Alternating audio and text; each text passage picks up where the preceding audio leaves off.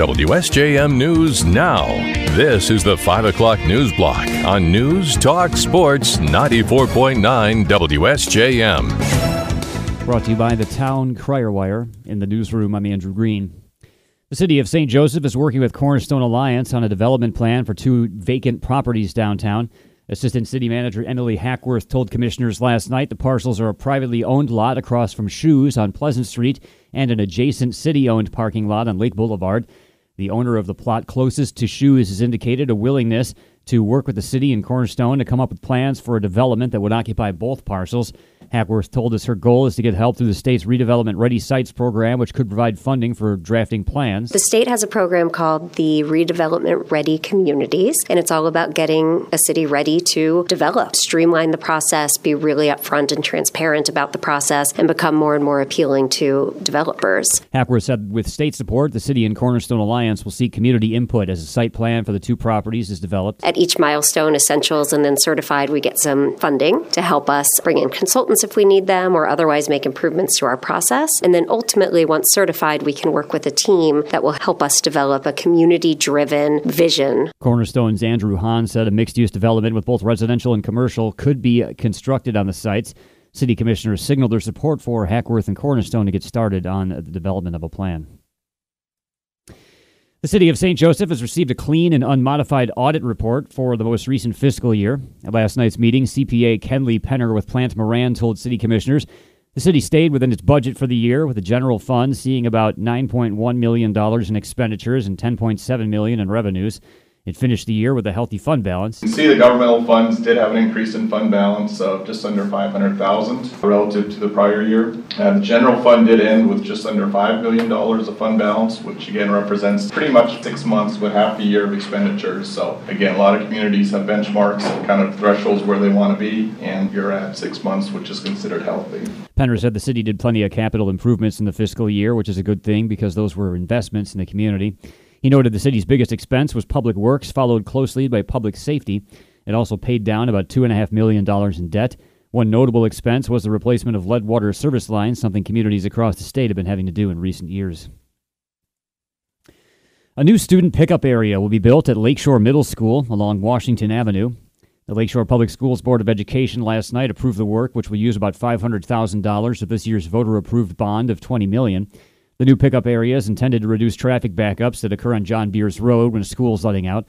Board President Rachel Wade said property to the east of the building that the district bought this year will be used for the new area, but in a way that doesn't prevent its future development. Looking at that plot of land that we now own, wanting to make sure that we kept as much of it whole as possible for future purposes. So, where this was placed was very strategic for a, a number of reasons, but also definitely making sure that we don't bisect that land in a way that down the road we want to undo because we've got other plans.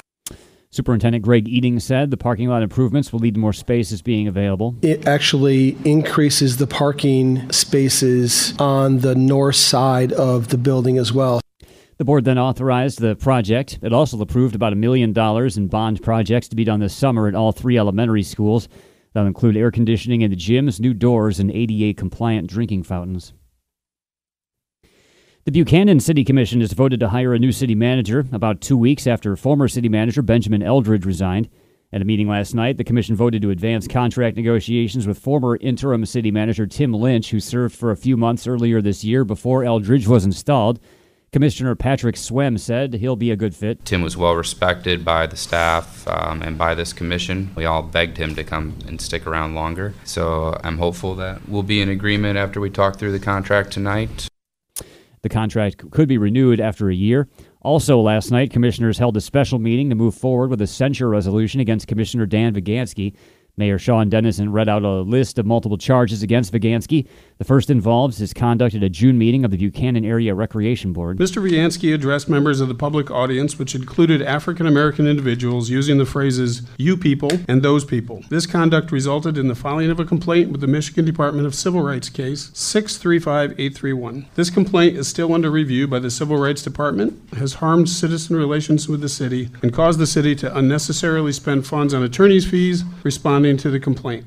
Other charges allege that Vigansky shared confidential information about complaints involving former city manager Eldridge with Eldridge and the public, and that he harassed City Hall employees. Commissioners approved resolutions indicating his guilt to all charges, and the actual censure vote could happen at their next meeting.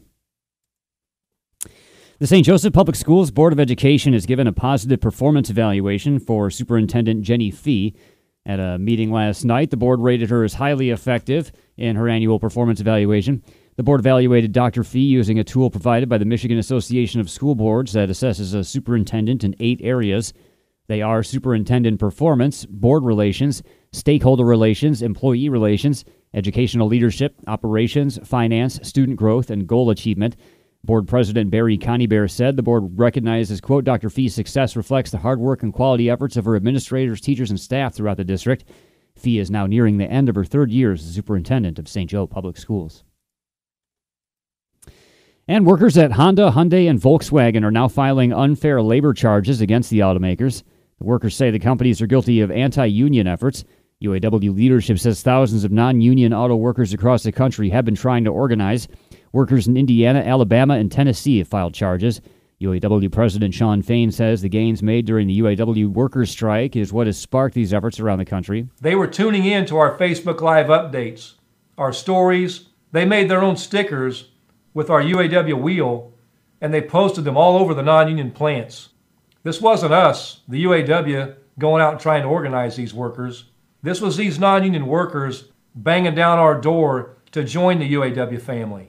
If workers at those plants do unionize, it could add 150,000 members to the UAW. That would double its current membership.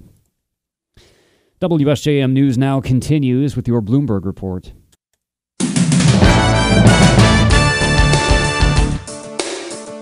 WSJM News now continues. Aid to Ukraine and Israel is stuck in Congress without a bipartisan deal for more border security.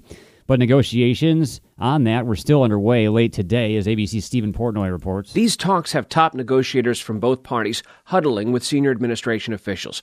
Their aim is to reach an immigration policy deal so the reforms that come out of the talks can make it through both houses alongside aid to Israel and Ukraine but they face a daunting task. These talks are focused on whether to raise the bar for those seeking asylum. Democrats insist Republicans are making extreme demands, and Republicans say Democrats aren't serious about reforms. President Biden is speaking out about the Israel Hamas war and warning that Israel is losing international support because of what he calls indiscriminate bombing of Gaza. Biden says he thinks Prime Minister Benjamin Netanyahu understands this, but he's not so sure about the Israeli leader's cabinet. Israeli forces carried out punishing strikes across Gaza today, crushing Palestinians and homes. The military is pressing ahead with an offensive that officials say could go on for weeks or months.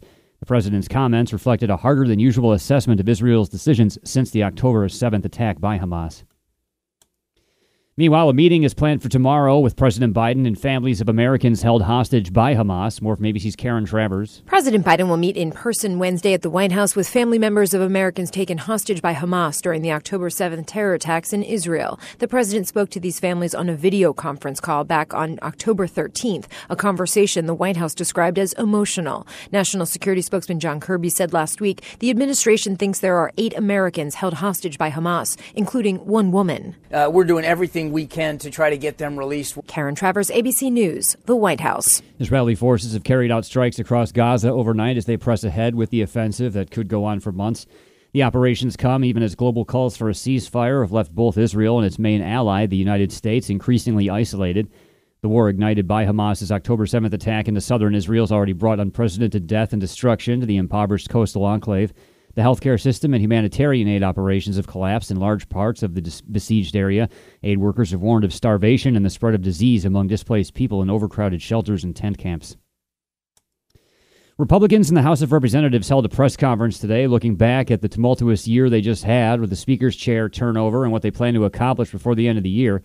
Speaker Mike Johnson previewed that and more, including an impeachment inquiry vote. More from ABC's Liz Landers. During a Republican leadership press conference on Tuesday, Speaker Mike Johnson said that the GOP has no choice but to vote on an impeachment inquiry into President Joe Biden, calling it a legal decision. The impeachment inquiry is necessary now, as our as Whip Emmer just explained, because we've come to this impasse where following the facts where they lead is hitting a stone wall. Republicans are expected to hold that vote on Wednesday over still unproven claims that President Biden improperly benefited from his family members' business ventures overseas. Liz Landers, ABC News, Washington. A Georgia election worker has testified that she feared for her life as she received a barrage of threatening and racist messages fueled by Rudy Giuliani's false claims that her mother and her rigged the 2020 election results in the state.